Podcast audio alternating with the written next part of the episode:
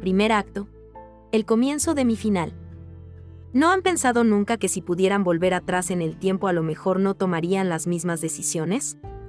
Todos hacemos nuestras bolas de nieve con nuestras malas decisiones, bolas que se van haciendo gigantes, como la roca de Indiana Jones, y va persiguiéndonos por la pendiente para aplastarnos.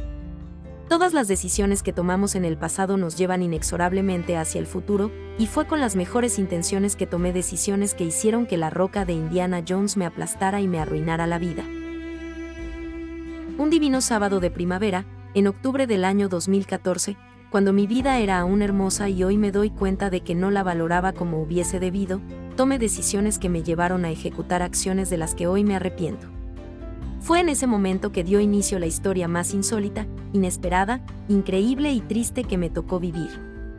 Estaba con quien era mi novia en su apartamento y me pidió que visitara el sitio web de su proveedor de atención médica, una mutualista llamada Círculo Católico, para buscar información sobre los horarios de atención de un doctor. Ella me acababa de decir la URL y antes de que pudiera decirme sus credenciales de inicio de sesión, yo ya estaba dentro del sistema en el sitio web. La página de inicio de sesión tenía un captcha molesto y empecé a mirar el código fuente. Rápidamente descubrí que todo lo que tenía que hacer para deshacerme de ese mecanismo de captcha era eliminar un parámetro en la URL del formulario de inicio de sesión, y bingo. Las características de seguridad en el sitio web eran terribles.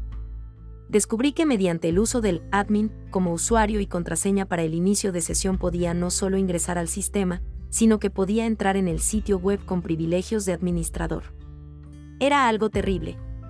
Esto significaba que teóricamente podría haber accedido y alterado los registros de salud de los pacientes, añadido nuevos pacientes, profundizado en los informes financieros de la compañía y mucho más.